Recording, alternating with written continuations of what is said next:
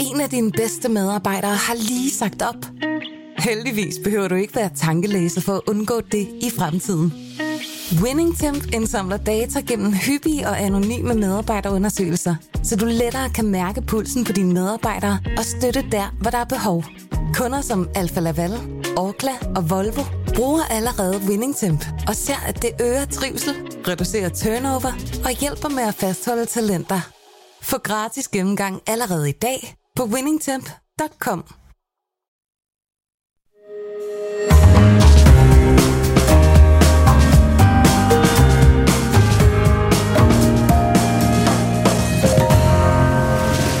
Du lytter til Cordua og Steno, en podcast fra Berlingske.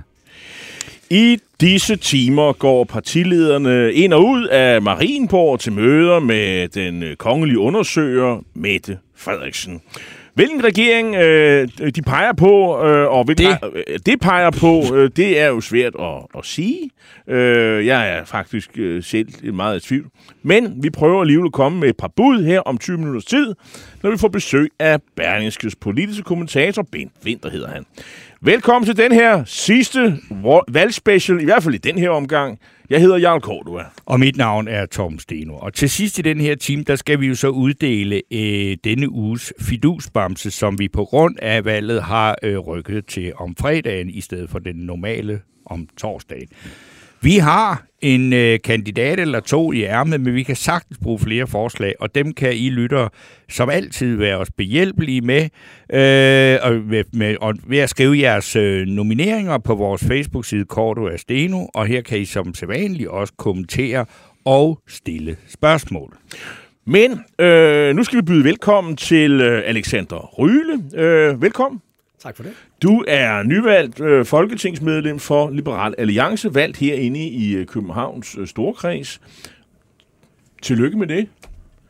Tak. Og så skal jeg også lige sige, at du skulle have været sammen med en anden nyvalgt kollega. Hun hedder Nanna Gotfredsen fra Moderaterne, altså Lars Løkkes parti.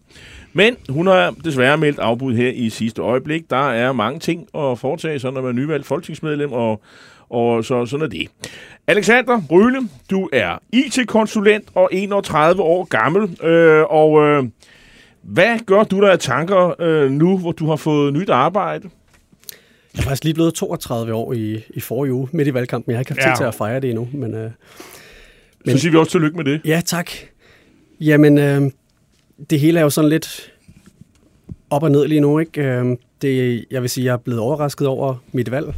Og jeg tror også, at min arbejdsgiver er blevet overrasket over mit valg, så lige nu er det jo mere at få afsluttet de ting, jeg har gang i, så jeg kan træde ind i politik og stadig være gode venner med min arbejdsgiver. Du lyder som om, at det kom som en overraskelse, at du blev valgt. Det er det. Jeg har jo heller ikke haft ferie under valgkampen, så jeg har jo både kørt valgkamp og arbejdet og haft Oles post inde i borgerrepræsentationen de sidste 4 uger. Og Ole, det er Ole Birk Olsen, ja, som også blev valgt. Altså, du er sådan nummer 2. I fik 2 mandater i Københavns storkreds, hvilket bare understreger det fremragende valg, LA fik i det hele taget. Yes, hvad siger du? Ja, okay. Så vil jeg spørge om ting. Når du nu kommer ind der som, det er jo ikke lige før, det er jo yngste mand i EU, det er jo en meget ung gruppe. Hvad forestiller du dig, at du skal have lavet om i dansk politik?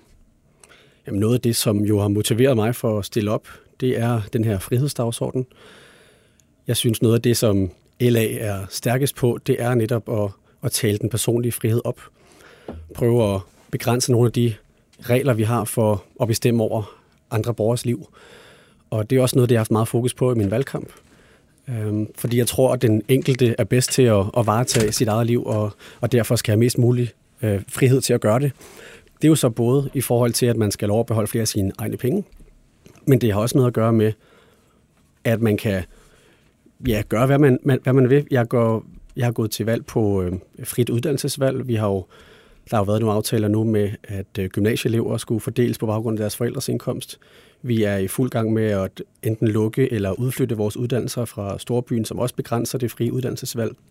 Jeg vil rigtig gerne have legaliseret cannabis, og så vil jeg meget gerne have meget mere frit valg i velfærden, så man også kan fravælge de udbydere, som ikke gør et ordentligt stykke arbejde. Det kunne godt lyde som om, at noget af det, du går ud på, det er ikke at lave mere lovgivning, det er at lave mindre lovgivning. Så hvis der nu er færre love og regler, når du hvis du forlod Christiansborg om 4 år, det må vi jo se, det kan være, du selv gør det, vælgerne smider det ud, vil det så være et succeskriterium. Der er simpelthen færre regler, mindre lovgivning, fordi Alexander Røle og kompagni er blevet valgt i Folketinget. Ja, det vil være et meget stort resultat. Jeg er ikke sikker på, jeg tror på, at det kan lade sig gøre, fordi vi har jo set, fra man begyndte at lave politik og indtil nu, at der er kommet flere og flere regler. Vi har stort set aldrig gået i den modsatte retning.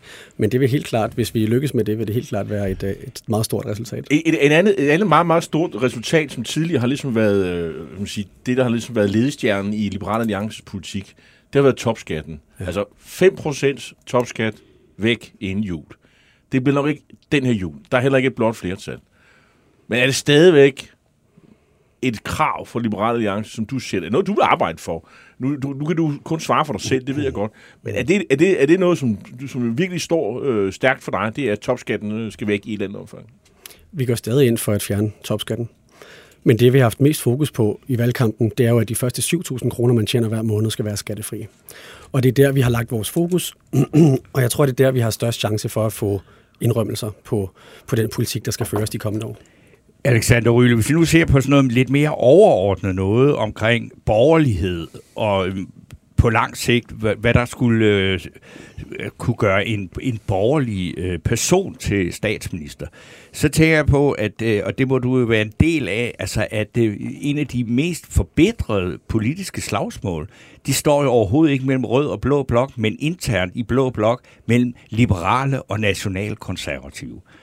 Er du enig i det? Og så sige det i virkeligheden, så der, hvis man skal derhen, hvor man kan på, for eksempel bare om 4 år, gå til valg samlet, så er der et eller andet slagsmål der skal kæmpes igennem, og så skal man finde ud af, hvad kan man egentlig blive enige om? Fordi jeg synes, brudfladerne mellem Liberal Alliance og for eksempel nye borgerlige Inger Støjberg og den afdeling derudaf er meget større, end den er henover det, vi kalder midten. Jeg tror, du har ret i, at der er nogle områder, hvor der skal tages nogle slagsmål internt. Jeg har ikke lyst til at nævne specifikt, hvad det kunne være. Ikke endnu. Men jeg tror også, der er rigtig meget, vi kan blive enige om. For mig er borgerlighed, det er, at man sætter borgeren i centrum, i stedet for at sætte systemet i centrum. Der er jo ikke nogen, der vil sige, at vi sætter systemet. Nej. Altså det omvendte. Den kan ikke tåle ikke-testen, vel? Men du kan jo også se på det fælles udspil, der var i valgkampen mellem alle de borgerlige partier. Det var jo med fokus på mere frit valg i velfærd. Og det tror jeg er noget, som vi kan blive enige om alle sammen. Og jeg tror, det er der, at vi skal lægge vores fokus til at starte med, at vi skal se på, hvor er det, vi kan blive enige. Fordi der er så mange på den anden fløj, vi kan være uenige med. Så det er dumt også at tage de slagsmål på vores blok lige nu.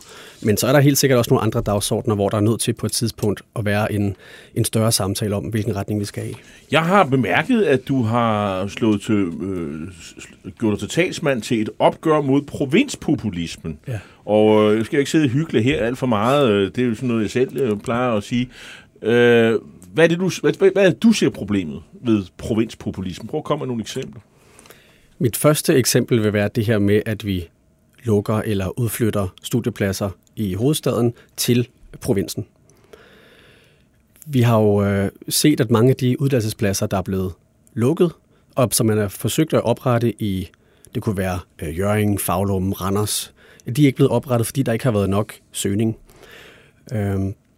Jeg synes, det er et problem, at vi rykker alting ud af hovedstaden. Det gælder også offentlige arbejdspladser.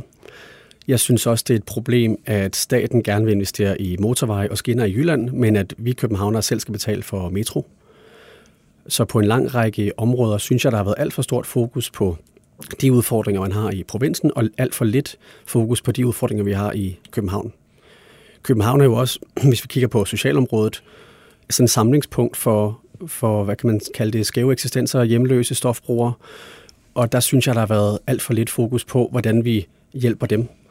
Og det er jo et hovedstadsspørgsmål i høj grad. Men man kan så sige, i vores dage er det så dyrt at bo i hovedstaden, så mange af dem, du taler om her til sidst, de er jo sådan set rykket til Lolland og Bornholm og andre steder, hvor de har mulighed for at betale husleje. Så man kan sige, trafikken er måske ikke helt så entydig fra oplandet og ind til de store byer. Den er faktisk på vej den anden vej, og så belaster det jo de der kommunekasser, fordi der er jo nogle omkostninger ved at have borgere, der har brug for stor omsorg, har sociale problemer osv. Men noget af det, som jeg synes også er vigtigt at tale op i forhold til Liberal Alliances politik, det er jo, at vi vil rigtig gerne prioritere vores mest udsatte borgere i samfundet. Der er mange, der kender os udelukkende for vores skattepolitik. Vi vil have mindre stat, lavere skatter, men vi vil også rigtig gerne fokusere den indsats, der så er på de borgere, som ikke kan klare sig selv. Og det er noget, jeg personligt har haft meget fokus på og fortsat vil have i de kommende år. Hvis vi nu ser på det, den almindelige opfattelse af LA og borgerlighed, så bed jeg mærke i, at Rasmus Jarlov fra De Konservative går i debatten lavede en kæmpe indrømmelse og sagde, vi har et kæmpe problem, fordi de konservative, vi borgerlige, er også meget opsat på grøn omstilling, men det tror folk simpelthen ikke på, og derfor, hvis de vil noget grønt, så kan de ikke stemme på de borgerlige. Er det ikke også LA's problem? Eller er I ligeglade? Står I ved, at det er klimatosser, det er for høje reduktionsmål? Eller hvad? Hvor? Altså, jeg vil gerne give den indrømmelse, at jeg synes, historisk set har vi været alt for svage på den dagsorden. Og der er jeg glad for, at et parti som Konservative faktisk har haft et vedholdende fokus på den grønne dagsorden. Men i vores klimapolitik, altså Liberal Alliances klimapolitik, der har vi jo 6 konkrete punkter for, hvordan man kan have en klimapolitisk strategi, der er renset for symbolpolitik. Ikke? Vi vil for eksempel gerne undersøge mulighederne for kernekraft i Danmark. Vi vil gerne 17-doble energien fra havvind. Vi vil gerne investere meget mere i vores elnet, fordi uanset om vi vælger atomkraft, vindmøller, solceller eller noget helt fjerde, så har vi brug for et elnet, der bliver udvidet, for ellers så kan det ikke følge med. Vi vil gerne have en 100% CO2-reduktion, hvoraf de 70% skal foregå i Danmark, men de 30% skal foregå i udlandet, gennem partnerskaber, for eksempel i Kina, Indien, andre lande. Og så vil vi sætte penge af til forskning i grøn teknologi. Vi har en meget ambitiøs klimapolitik, synes jeg, men historisk set har vi været alt for svage på den dagsorden. For mig lyder det altså simpelthen som noget, hvis ikke du lige havde sagt, at det var LA-politik, og det var dig, der stod og sagde det, så ville jeg sige, det lyder som om, det kommer et andet sted fra. Vi går også ind for en CO2-afgift. Altså, der er mange af de her ting, som folk ikke ved om LA, men jeg synes virkelig på den grønne dagsorden, der har vi rykket os i de seneste måneder. Det lyder næsten som om, at den, hvad skal man sige, klimapolitikken, der kan der skabes så brede flertal i Folketinget nu, at man kan sige, at den brede enighed, der har været omkring udlændingepolitikken, den er, det vi kan sige, grønne og udlænding, der er der fuldstændig ro og fred omkring. Det er ikke et slagsmål længere. Men jeg synes ikke, man kan være et seriøst parti på Christiansborg, uden at have en ambitiøs klimapolitik. Så der er jeg glad for, at LA også er med på den nu. Okay. Så har vi jo næsten været det hele igennem, her Alexander. Jeg kunne godt tænke mig at høre dig. Hvordan ser du på sådan noget med offentlig og privat? Er du på det hold, der mener, der skal privatiseres mere i det offentlige? Ja, det er jeg. Jeg mener jo, at den måde, vi har indrettet os på i Danmark, med at vi betaler en skat ind til staten, og at vi så til gengæld får nogle velfærdsydelser tilbage, det er den rigtige måde, vi har indrettet os på. Men det betyder jo ikke, at det er staten, der også skal levere de ydelser. Altså, jeg synes, det vil give rigtig god mening, hvis flere private kommer ind på alt fra skole til daginstitutioner til ældrepleje, fordi det jo også vil sikre, at der er en større...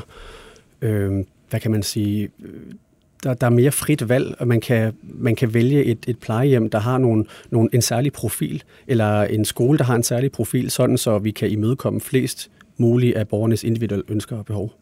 Der er et spørgsmål fra en lytter, Brian Fyn. Det er direkte til dig, Alexander, og han skriver, definerer udsat, og han skriver, jeg er blind. Min søde, nu er der så en, der lige flyttet. Ja, min søde hjemmehjælp har tørklæde og er meget dygtig.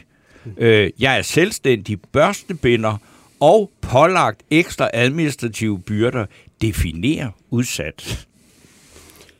Ja, godt spørgsmål. Altså, jeg har selv en lillebror med Down-syndrom. Jeg vil også mene, at han er udsat.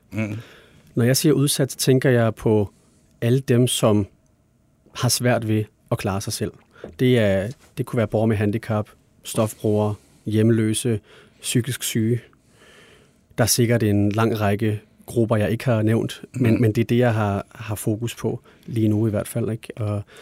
Og jeg tror på, at langt de fleste kan godt klare sig selv, og derfor skal vi ikke have en masse hjælpeordninger for at tage os af dem. Men så er der også den gruppe i samfundet, som ikke kan klare sig selv, og der synes jeg, vi skal sætte rigtig meget fokus ind.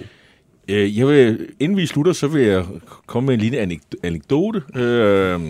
Karen Tisted, som nogen kan huske, som var en ekstrabladsjournalist, hun er afsløret, men var også politisk journalist i nogle år og så videre. Hun koketterede jo ofte med, at hendes far, som var venstremand, han var jo også borgmester, han sad i Folketinget, og da han så stoppede, så blev han jo så spurgt om, hvad han så ligesom havde fået ud af det. Og så sagde han, at det var ikke meget, han havde flyttet, bortset fra, at han havde sørget for, at de kunne få matchesild nede i Snapstinget. Det var lidt som, hvad han havde flyttet, synes han selv. Altså underforstået, han synes, det havde været en fiasko at være folketingspolitiker. Det håber jeg selvfølgelig ikke for dig, Alexander Røle. Du har jo mange holdninger og synspunkter. Ja, og du er så ung, at du kan nå at få flyttet nogle sild i Snapstinget. Tak fordi du kom, og held og lykke. Tak. En af dine bedste medarbejdere har lige sagt op. Heldigvis behøver du ikke være tankelæser for at undgå det i fremtiden. Winning Temp indsamler data gennem hyppige og anonyme medarbejderundersøgelser, så du lettere kan mærke pulsen på dine medarbejdere og støtte der, hvor der er behov.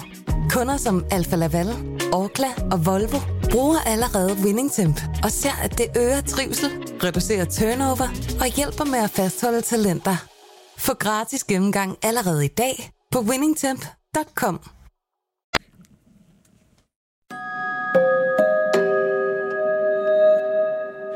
Ja, og nu er i gang med...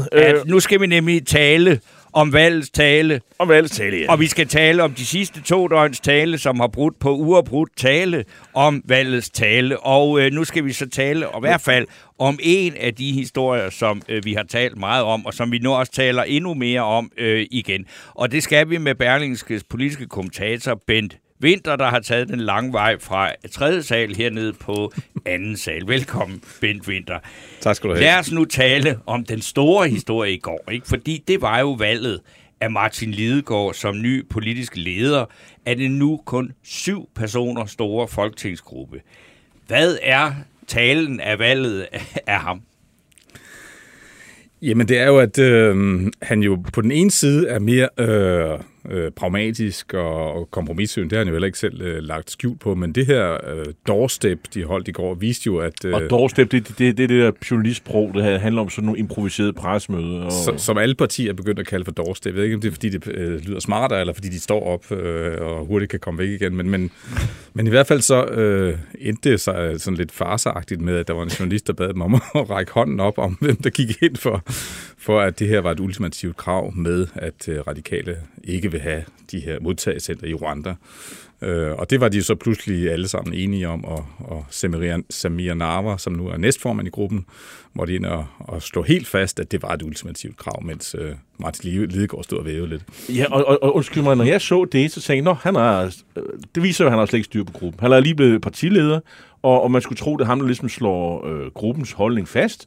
Og han har lige sagt, at noget i retning af, at jamen, alle, der kendte ham, de vidste, at det der med ultimative krav, det var ikke noget, han ligesom gik ind for.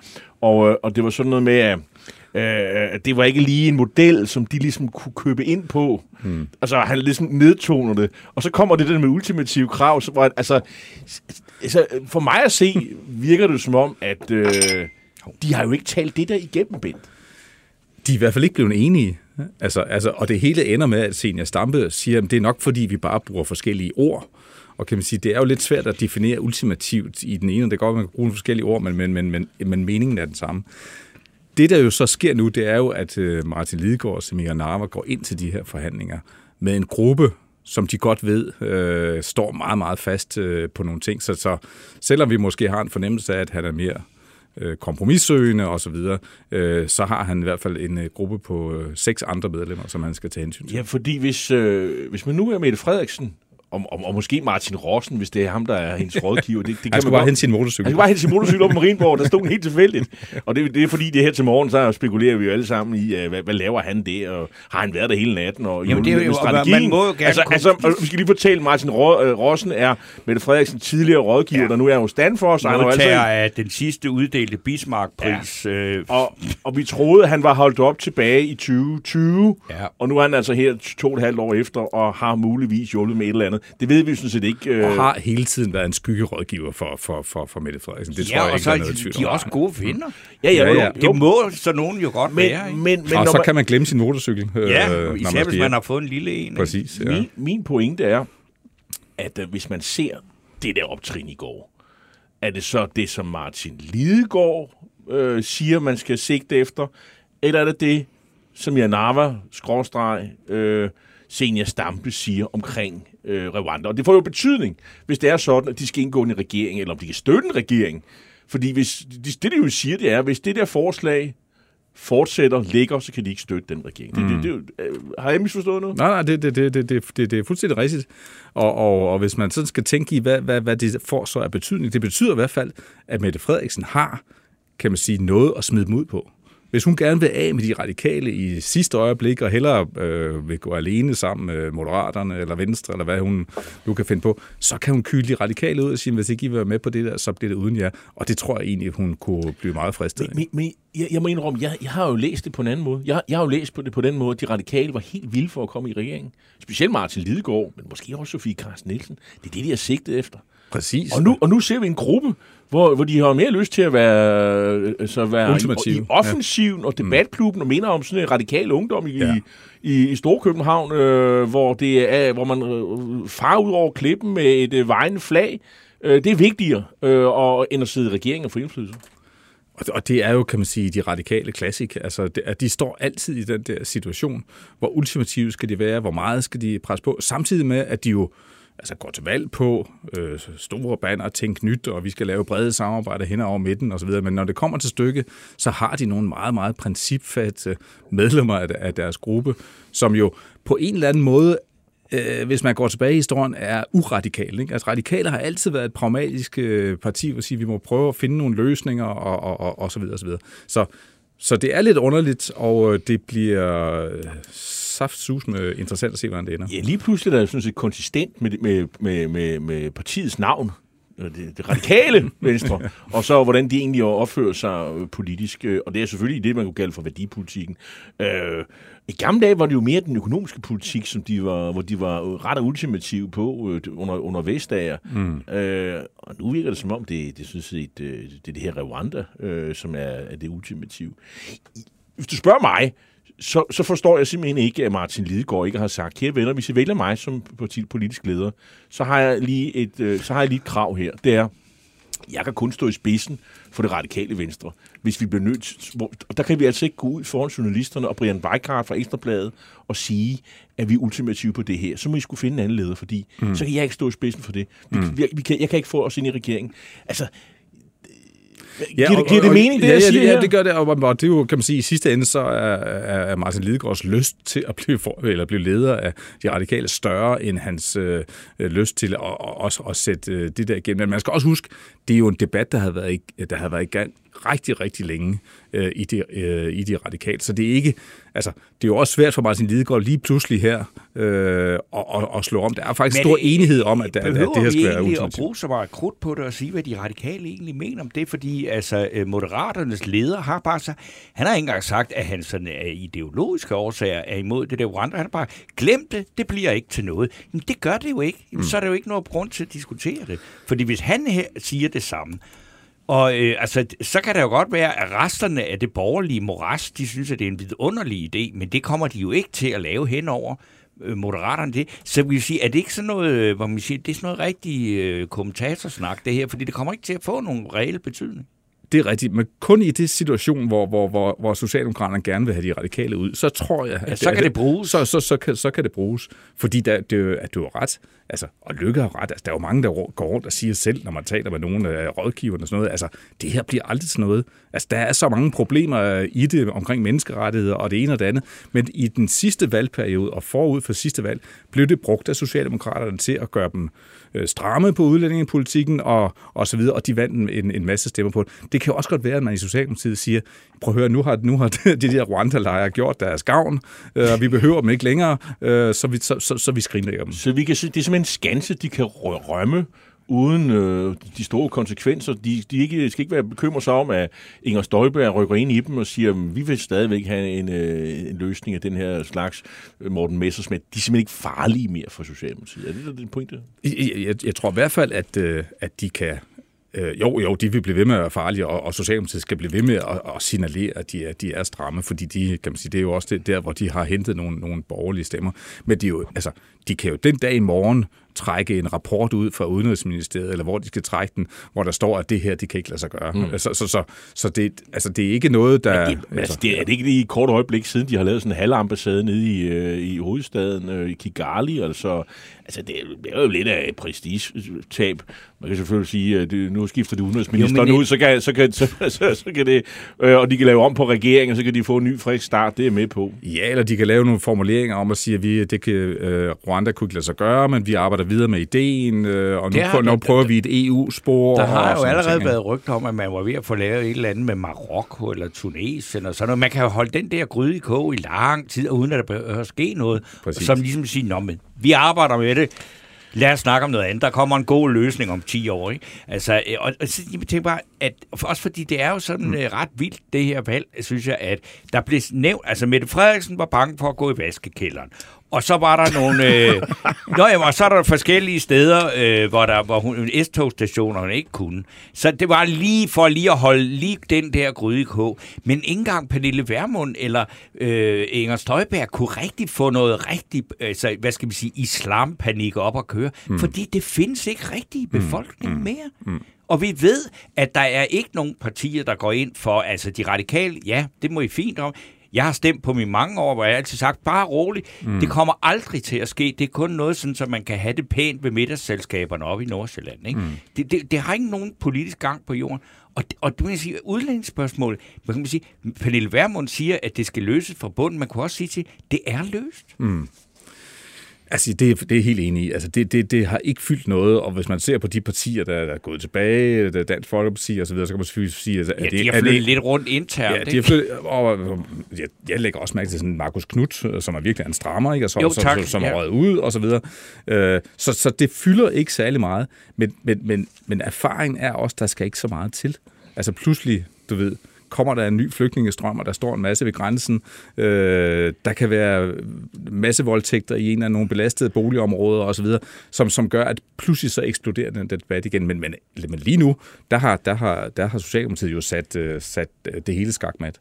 Lad os prøve at tale om en anden ting, også som... jeg ved ikke, om du har læst Politiken i dag. Den konkurrerende hovedstadsavis, skal man sige. Og de har en historie om sådan ulmende... Ja. Diskussion, lad os kalde det det, i det Konservative Folkeparti. Fordi Søren Pape, han har jo synes, konkluderet på valget, at det var da fuldstændig tåbeligt spørgsmål fra en journalist om, at han skulle gå af. De har jo kun tabt 2 mandater, det er jo ikke nogen katastrofe, som han sagde på pressemødet onsdag. Var han jo fuldstændig... noget kægt ignorerer, at de lå på de der 16-17%, og han skulle være statsminister, til nu at være til at implodere så kort. Og det er der altså nogen, Per Stig Møller, Nikolaj Bøgh, Katarina Amitsbøl, tidligere folketingsmedlem her fra København, en Ole Gade, folketingskandidat over Jylland. Der er i hvert fald nogle kilder, som Politikken har talt med, som siger, at vi skal lige have en evaluering af det her. Der var nogle ting, der ikke lige kørte. De er egentlig sådan meget rolige i kritikken, men de vil ikke svare så klart på spørgsmålet, om de synes, Søren Pape skal stå i spidsen for partiet efter til næste folketingsvalg. Hvad siger det dig, Bent? Jamen, det siger jo mig, at konservative jo rigtig mange år, og det ved du også, er et parti, hvor man har skiftet strategi rigtig mange gange, og så skulle det være et parti for de offentlige ansatte, så skulle det være stop nazi-islamisme, og så skifter man formand, og det har man gjort rigtig mange gange, og nu har man så haft Søren Pape Poulsen i ret mange år, og man troede, kan man sige, nu de løftede sig i meningen, han var den mest troværdige menneske i kongeriget næsten, og han stiller op som statsminister, og det falder sammen som en soufflé. Og de kunne ikke skifte strategi i valgkampen, blev ved med at køre på det der, og ender på et resultat, hvor de mister 2 mandater. Nej, kun 2, og det var jo ikke nogen katastrofe. Det siger han så, at det er ikke nogen katastrofe. Men det er jo en katastrofe. Hvordan tror du folk, vælgerne derude, kigger på det her og siger, altså lever han i den rigtige verden? Altså er det ikke et mærkeligt signal at sende til alle de mennesker. Også, det er nogen, der har stemt på dem, andre, der måske overvejer at stemme på dem, og alle i øvrigt. Og så sige, jamen det der verdensbillede, I lige har oplevet her, den film, I har set, det er sgu lige meget. Det betyder ikke noget. Jeg synes, det vidner om sådan lidt manglende boldeøje, altså men det, at man stiller sig op. Og det er jo det, egentlig det, han har bevist gennem hele valgkampen, at han ikke har. Ja. Mangler boldeøje? Jamen, han stiller sig op på den måde og prøver at gøre til store nederlag til en sejr. Mm. Og det var der jo ikke nogen grund til. Altså, han kunne jo have stillet sig op på den teaterstol langt mere ydmyg og også erkendt nogle fejl. Altså, efterfølgende har Rasmus Jarlov været ude og sige nogle ting. Altså, ikke? Jeg vil sige, at det for mig, altså, da Pape sendte mig til Gud, jeg tænkte, det er da underligt. Men det virker simpelthen, at Pape har den meget... klare svaghed, at han trives bedst blandt klakører. Mm. Fordi han elsker det, når de siger til ham, ved du hvad, vi elsker dig stadigvæk, det er bare Ekstrabladet, der har ødelagt det hele. Så ligesom om han tror på det, og så kan han bare godt leve med at være der. Mm. Og så er det fuldstændig ligegyldigt, at han ikke har nogen som helst politisk indflydelse, for det der har han jo ikke nu. Altså lige så god, som han var i medvind, lige så dårlig har han været i modvind. Det må man bare sige. Siger man tit blandt politikere? Ja. Men det er det, man siger, at det danske flag er smukkest i modvind. Ikke? Ja. Det er payback. Men det er vel det, hvor man skal... Altså, det er jo derfor, politik, valg er en test. Mm. Og man kan jo ikke sige, at han har bestået. Ja. Det kan man vel ikke. Nej, det synes jeg ikke. Og det er jo også derfor, at der er den... Det synes han jo selv, han har. Ja. Og det er jo derfor... Det er jo også derfor, der er alle de her røster, der siger, nu må vi altså lige have en evaluering af det, og det ville jo være virkelig, virkelig fjollet, hvis ikke man gik ud og prøvede at undersøge, hvad pokker var, der skete, var, er det den rigtige formand her, før havde vi en rigtig valgstrategi, osv. Ja, det er jo sådan et signal, altså, jeg hedder Nikolaj Bøg, jeg hedder Per Stig Møller, vi er altså nogen, der lever i den virkelige verden. Ja. Hvis der er nogen, der skulle være i tvivl om, at vi alle sammen er totalt skøre og bor nede i en førerbunker og har mistet virkelighedsfornemmelsen. Men altså, jeg så en næstformand for Det Konservative Folkeparti på Twitter, som fortalte, jamen, der var ikke noget at komme efter, og de skulle have selvfølgelig have en evaluering, men ellers så fik jeg i hvert fald det indtryk af hans Twitter, at der skulle ikke ske noget sådan noget. Og selvfølgelig har han selvfølgelig en eller anden konsulent biks for i erhvervslivet, hvor man måske også kan snakke sig ud af de her ting. Jeg tror ikke, det går så nemt. Jeg tror du, at Søren Pape er... Nu spørger jeg dig, du kan tage fejl. Mm. Tror du, Søren Pape er den mand, de kører med næste gang, der er folketingsvalg i front? Nu er det altid svært at spå, ikke? Og i lige de her tider, der bliver vi bedt om at spå hele tiden. Men mit bedste bud er, at det gør han ikke. Altså, jeg har rigtig, rigtig svært ved at se konservative gå ind i endnu en valgkamp med Søren Pape Poulsen som formand. Også fordi alle de her personlige tæsk, han har fået i den her valgkamp, de vil komme op igen. Og så det, som vi talte om før, hans manglende boldøje. Og hvor, altså, nu skal de jo også ud i en proces, og hvor skal de lægge sig politisk? Skal de være med i en regering? Det skal de formentlig ikke, men hvor stærk opposition skal de så køre til en kommende regering, så der er utrolig mange spørgsmål, og partiet bliver måske nødt til at gå ud i endnu et strategiskifte om, hvor det parti ligger. Men det der, kan man sige, altså, hvem skulle tage over? Jamen, det må de jo råde med. Det er rigtigt, ja. Men Bent Winther, hvis nu kigger lidt på nogle af vinderne, ikke? Og jeg synes jo, at det, der er mest faktisk chokerende, eller hvad skal man sige, overraskende for mig, det var, at Socialdemokraterne rent faktisk går frem til 50 mandater. Og når man så siger Socialdemokraterne, så nej, det er Mette Frederiksen, der er gået frem til 50. Fordi det, når man ser på nogle af de personlige stemmetal, så er der faktisk mange af hendes ministre, der har fået et katastrofalt dårligt personligt valg. Og så vil sige, det her valg, som de borgerlige synes jeg er meget dumt, der også forsøgte at gøre til et valg, der handlede om, at vi vil af med Mette Frederiksen, fordi hende kan vi ikke lide, og hun er utroværdig, og hun er magtfuldkommen. Det synes folk ikke var interessant. Mm. Men folk valgte alligevel. Så er du enig, at det her, der er, det er et tilvalg af Mette Frederiksen, men det er ikke nogen triumf for Socialdemokratiet som parti?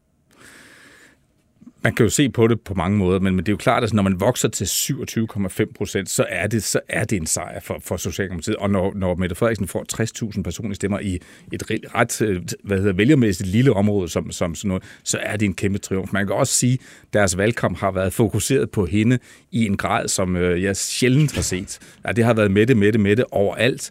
Og sådan har hendes de sidste 3-4 år jo også været, at det har været, kan man sige. Og det har jo fået mange af de her ministre til at blegne, De har jo ikke fået lov til at blomstre og spille ud og føre noget sat. Det er nogle enkelte, der har fået lov til, men ellers så har de jo været trynet på en eller anden måde, som har gjort, at hun har været i spidsen.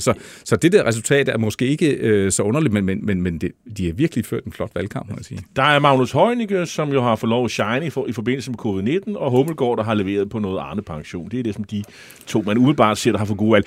Nu vil jeg godt lige... jeg ved ikke, hvor meget tid du har, Bent, men det er fordi, vi har faktisk fået en nyhed, som er interessant. Okay, lad os. Og den er også interessant for Mette Frederiksen, fordi den siger måske lidt om, hvor meget man kan stole på Alternativets leder.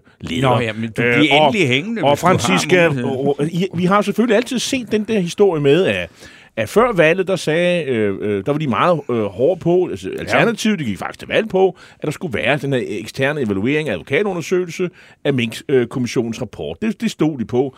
Så vi her forleden dag efter valget, at det var pludselig ikke noget krav længere fra Alternativet for at støtte Mette Frederiksen som statsminister. Stor ballade. Meget diskussion på Twitter, mange vrede alternativvælgere, som sagde, nu er det ligesom de andre politikere, render fra valgløfterne osv. Og nu har der været gruppemøde i Alternativet, ja. Og det kommer her. Nu står her for ganske få minutter siden, der skriver TV2, Alternativet bakker igen op om advokatundersøgelse. Nå, okay, det går hurtigt. Helt ærligt, jeg var for hurtig, lyder det nu fra Alternativets leder, Franciska Rosenkilde, på Twitter. Nu har vi haft lejlighed til at mødes i den nye folketingsgruppe, og der er ikke opbakning fra de 5 andre til den beslutning, og det lytter jeg selvfølgelig til. Derfor er Alternativets officielle holdning som førvalget, at vi er for en advokatundersøgelse. Det er fantastisk. Dermed er der, som det ser ud lige nu, igen flertal, altså i Folketinget, for en advokatvurdering af Mette Frederiksens retslige ansvar i Mink-sagen. Hun skriver videre, altså Rosenkilde, at hun personligt efter valg var videre fra Mink- og advokatundersøgelser, men, og nu kommer det, men manglende søvn oven på en lang valgkamp betød, at jeg svarede lidt for hurtigt.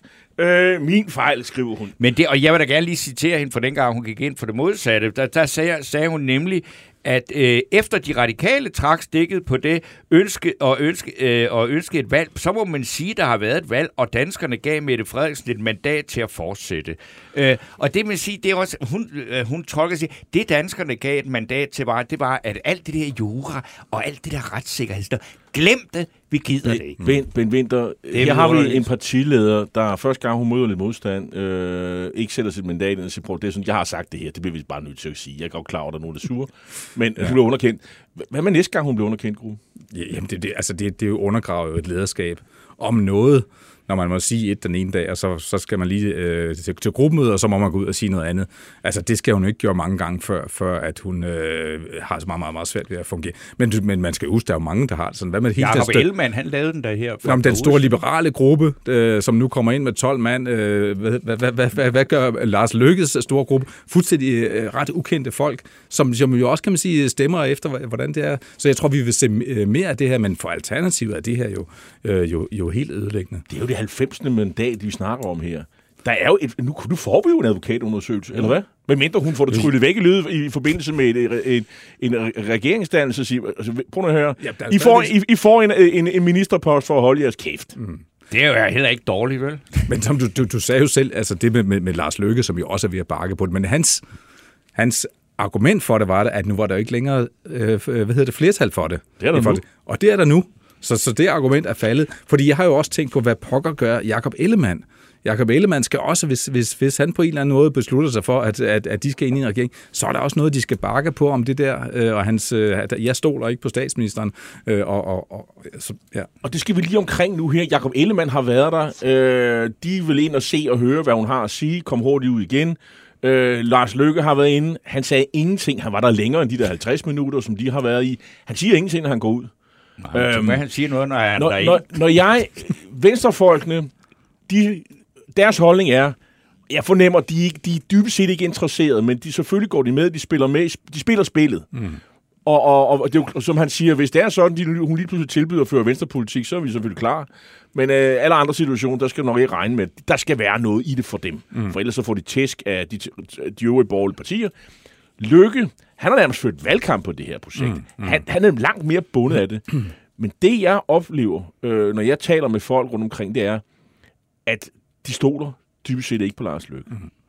Altså, og du nikker? Jamen, det er også det, jeg hører. Altså, i den socialdemokratiske top, altså, er der meget, meget lidt tillid til Lars Løkke. Og det bygger selvfølgelig på nogle af de ting, han har gjort i forhold til Venstre og det borgerlige bagland, men også nogle forhandlinger. Det er jo ikke, fordi man ikke kender Lars Løkke Rasmussen, og ham kender de godt fra mange år og så videre. Og der er en mistillid til ham, og også en skepsis over, kan man sige, at lukke ham ind på et ministerhold. Hvordan pokker ender det? Kan han finde sig i det? Kan han være under Mette Frederiksens ledelse? Vil han være lojal? Og hvad sker der første gang, at statsministeren ringer over til hans ministerium og siger, at det der kan ikke lade sig gøre, fordi der er ikke penge til det og sådan noget? Altså, der er jo masser af konflikter i sådan noget der. Man må sige, altså landet står i en situation, hvor der faktisk er nogle virkelig alvorlige problemer, der skal der skal løses. Og det skal der så dannes en eller anden regering, der skal gøre. Men indtil da, der må man sige, der er underholdningsværdien jo, den stiger jo time for time. Og nu kan man sige, nu er Franciska Rosenkilde måske ved at gøre sine roser grønne for en ministerpost, ikke? Altså, det er jo helt... det tror jeg ikke, hun gør. Det tror jeg gerne, hun vil. Hun kommer ikke ind i det. Det kunne da være... Ved du hvad, det hele er så tosset, så hvorfor skulle det? Jeg udelukker ikke noget. Nej. Men hvis vi nu så lader være med at lave tosseanalyser på det, så vil jeg godt høre dig, Bent Winther. Er du ikke enig, eller langt stykke af vejen i, at jeg synes, at Søs Marie Serup har skrevet noget meget begavet, eller hvad skal man sige, hvor jeg synes, det virker ret klogt, at ind til næste valg, så må det borgerlige Danmark, det må simpelthen reduceres til minimum 3 partier. Der er alt for mange til, at det overhovedet kan lade sig gøre. Og så er det bare et spørgsmål, det vi skal undre os med, hvem skal dø? Ja, og det er jo det kan hun jo godt have ret i, sådan, hvis man kigger det på det udefra, men... Det er jo vælgerne, der bestemmer. Jo, men altså, hvis man vil, altså de borgerlige, der sidder derinde og vil gøre nogen som helst forhåbninger om at vinde regeringsmagten, er det så ikke, man skal ikke stille op med 7 partier en gang til? Nej, og det kan jo ende med, at der er 1 og 2 af dem, der springer fra det der borgerlige sammenhold. Som bliver til 9, eller hvad? Nej, som springer over og er med i en regering. Altså, det. Nå, okay, på den måde. Og så har vi jo en splittelse i en blå blok, som jo virkelig vil blive alvorlig. Altså, så får du nogle partier, en håndfuld måske, der står og skælder ud på de andre. Vil du sætte dine penge på, at der er blå partier, og nu fraregnet Løkke, der går med i en regering med Mette Frederiksen? Jeg vil helst ikke sætte mine penge på noget som helst. Altså, jeg må indrømme, jeg synes virkelig, at alt er op i luften. Det er klart, at jeg kan godt se den logik i, at det hele ender i ingenting, eller det ender i, at en SFR-regering, eller en ren S-regering, eller et eller andet. Det er der rigtig meget logik, der peger på. Men jeg tror også, altså, hvis hun griber forhandlingerne rigtigt an, og kan få overtalt nogle af de der, så kan jeg også godt se, at selv et parti som Venstre kunne have nogle fordele i, og i hvert fald, kan man sige, at gå ind i det her. Hvilke fordele er der for Venstre, som du siger? Jeg tror, den vigtigste fordel er, at vi har et parti, som er blevet halveret ved den her. Vi har også et parti med en formand, som har fået et rigtig skidt personligt vælgertal over i Østjylland.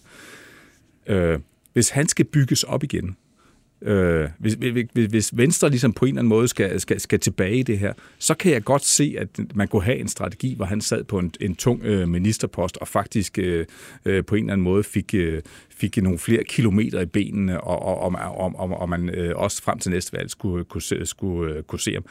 Alternativet, det er jo også det, man skal overveje hos Venstre.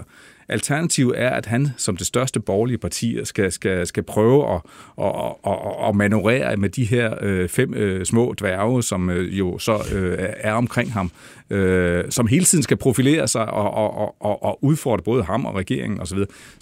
Så jeg synes, at begge scenarier, det er jo ikke fordi, at nogen af dem er særligt ideelle, men jeg tror, hvis de kan få den rigtige politik, hvis Mette Frederiksen mener alt det, hun siger omkring reformer, skattelettelser, frit valg i det offentlige osv., så er det også svært at stå og sige nej, og så kan det godt være, at man til sidst siger, at der er en mulighed. Altså, 2 dage er meget lang tid i vore dage her med det her. Og der stod vi og snakkede lidt om, at det mest sandsynlige er nok, at det ender med en socialdemokratisk mindretalsregering, og sådan ligesom den, der var nu, eller etpartiregering, ligesom den, der er nu, fordi at det der, altså... Alle de andre siger, at de her meget, meget væsentlige spørgsmål, altså problemer med sundhed, med energi, med inflation og alt det, de skal løses. Og det er alle jo indstillet på. Vil det så ikke bare være det nemmeste at sige, jeg gjorde forsøget, nu laver vi det bare ligesom det kørte så godt med den her etpartiregering, og så kan hun finde de flertal, der skal hen over det, og så behøver hun slet ikke at bruge tid på alt det sludder og vrøvl der. Jo, altså er det med en socialdemokratisk etpartiregering, den kan både være meget manøvredygtig ja. Til højre og venstre og så videre, men den hviler også med et parlamentarisk grundlag på et mandat, ikke? Altså, jo. Så der skal ikke mange en grønlænder eller en fra Alternativet, der synes, at nu skal de gøre sig op på mærket, før den falder. Så jeg tror, hun vil gøre meget for at få den brede. Og så er der en ting, man skal huske. Mette Frederiksen, som vi talte om lige før, hun står faktisk meget, meget stærkt. Ja. Personligt, stemmetal og så videre, hele deres kampagne. Og hun kan faktisk godt flytte sit parti. Jeg tror, hun er i stand til at flytte Socialdemokratiet længere over mod højre i den økonomiske politik og så videre. Spørgsmålet er selvfølgelig, om det er nok for de blå partier, men det er jo noget af det, der skal til. Bent Winther, du er Berlingskes politiske kommentator. Tak fordi du kom og delagtiggjorde os og lytterne i dine iagttagelser. Det var en fornøjelse. Fortsat god dag. Lige måde.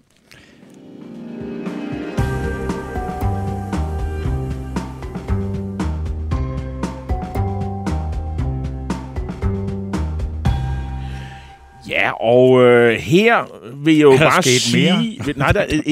Der er sket det, at SF nu er gået ind, og de siger, at de vil have en... De peger på sådan en flerpartiregering. Hvor de sælger med. Ja, det vil jeg næsten regne ud, man skal regne med. Det er nok det. De går nok efter noget SSF, måske er. SSF? Nå, okay, ja. Ja, altså det røde trækløver, kan man sige. Okay, ikke? Ja. Det gode, gamle, velprøvede trækløver. Ja, hvor de har så stolte traditioner. Ja, og så videre. Ja. I går, der kom jeg jo med mit bud på ugens fidusbamse, og det skulle gå til Asmus Leth Olsen. Han har sagt, at han er i øvrigt professor MSO i eksperimentel offentlig forvaltning ved Københavns Universitet, men han er også en, der kommenterer valg og meningsmålinger og sådan nogle ting.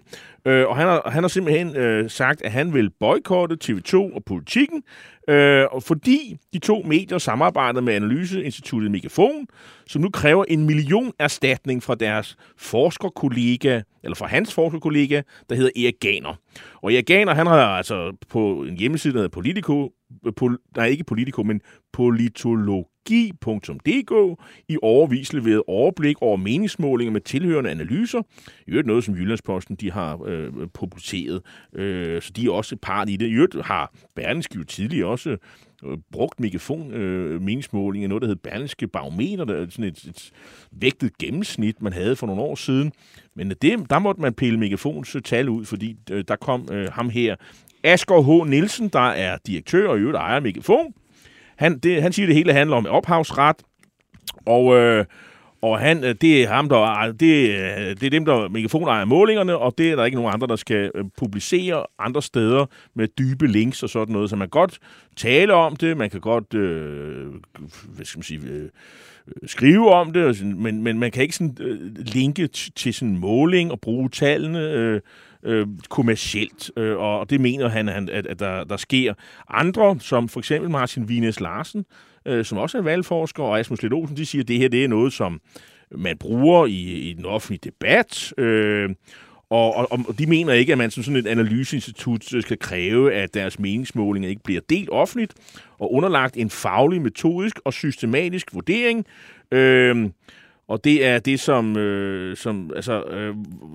de finder det særdeles problematisk, at analyseinstitut kan reducere mulighederne for at kunne vurdere kvaliteten af meningsmålinger. Altså ligesom man kan kigge Megafon ligesom i kortene, og det Ganer her har kigget efter, det er, de der Megafon-målinger, er der sådan såkaldte huseffekter. Altså det her med, er der en tendens til, de måler, det er bare et eksempel, Socialdemokratiet lidt højere end andre meningsmålingsinstitutter, måler de Venstre lidt lavere end andre meningsmålingsinstitutter, og så sammenligner man tallene. Og det synes jeg, der er interessant. Altså, det der er vigtigt i den samtale, vi har med hinanden. Men der har Asger H. Nielsen nogle helt andre holdninger. Og han er jo meget, meget, meget, meget ked af, at det her er sket. Det her det er meget beklageligt alle sammen. Han synes, det er så synd. Og det eneste, som jo egentlig er tydeligt for os alle sammen, det er, at Asger H. Nielsen fra Megafon overdriver. Jeg kan godt forstå, at han vil passe på sit produkt, men den her reaktion med at kræve 1 million erstatning af en mand, der til gavn for os alle sammen har siddet og rodet med tallene og så videre, det er fuldstændig langt ude. Og nu kan jeg så forstå på TV2, så Jacob Kvon, at nu vil de tage en samtale med deres leverandør, fordi nu går det altså ud over politikken, og ud over TV2, og der er altså nogle eksperter, der ikke gider at snakke med dem. Og jeg tror faktisk, der er en hel række eksperter, som følger trop og siger, det gider vi simpelthen ikke, vi gider simpelthen ikke snakke med dem. Og så må Asger H. Nielsen jo finde ud af, eller man kan sige TV2 jo finde ud af, om de skal skifte leverandør af meningsmålinger. Det var jo faktisk oplagt, at man gjorde det. Jeg synes, at Asmus Leth Olsen skal have ugens fidusbamse for at sige, fandme nej, om jeg gider stille op i medier, der bruger Megafon, når de fuldstændig overdrevet opfører sig på den måde. Gud, vil jeg ej. Det synes jeg er klædeligt, og det er forskningens interesse. Jeg ved godt, han har sin hyre fra universitetet, så han skal nok klare sig. Men altså, og vi er nogle andre, der måske ikke helt har de samme muligheder. Så det vil jeg godt premiere og sige, det har vi brug for, at der er nogen, der sætter fod ned og stopper sådan noget som det der. Jeg vil så sige, at vi har jo så lige 5 minutter tilbage af denne her helt definitivt sidste udgave af Cordova Stenos valgkamps special. Og i den her proces mod bamsen, så er der kommet et forslag fra Henrik Sørensen, og han skriver, at har allerede et bud på fidusbamsen. Rasmus Jarlov for at indrømme i debatten i går, at konservative har ført en helt forfejlet valgkamp. Og jeg ved ikke, om det er til en fidusbams. Jeg nævnte det også tidligere her i programmet i går, at det var godt nok vederkvægende at høre en mand så klar i mælet bare sige, nøj, hvor har vi kvejet os, og hvor er det dog et kæmpe problem, at det er en generel opfattelse i vælgerhavet, at hvis man vil noget på klima og den grønne dagsorden, så er de borgerlige, dem kan man ikke bruge til noget. Det er en stor indrømmelse, om at sige, det er i hvert fald første skridt på at få forandret det billede, at man faktisk godt kan være glad, eller synes, at det grønne omstilling er en vigtig politisk dagsorden, og så kunne stemme borgerligt. Fordi før det sker, så kan der slet ikke, så bliver det svært at få det borgerlige stavlet på benene. Og det, jeg ved ikke, om der er en bamse i det. Du har jo ligesom talt for mand her. Jeg synes bestemt, at den indrømmelse. Jeg synes, det er jo godt, at Jarlov på vegne af det konservative siger, ja, jeg lever også i den virkelige verden. Jeg kan også godt se, at der er nogle ting, vi skal tale om. Jeg kan også godt se... Han er jo så heller ikke ud og sige, at vi skal skifte formand. Det kan han jo ikke sige. Nej, men det var, han blev han heller ikke spurgt fordi hvis han gør det, ja, så har vi allerede borgerkrig. Og det er han ikke interesseret i. Og han vil måske gerne selv have den penge. Nej, jamen, jeg tror, man skal huske på, at de her folk kender godt den situation, hvor at der skal ikke ret meget til, så det parti ødelagt. Og det er de ikke interesseret i. Nej, de har været derhenne. Men de er ikke så er der ikke noget overtag. Nej. Men det er ikke det samme som om, at processen er indledt. Og jeg synes, man kan læse ud af den der ting i politikken i dag, at den proces er indledt. Og det handler også ikke kun om at fjerne, skifte formanden ud. Det handler også om at skifte hele rådgiverlaget ud. Det handler også om, at Søren Vandsø, som er partisekretær i Konservative Folkeparti, har meget, meget stor andel i, at det er gået, som det er gået.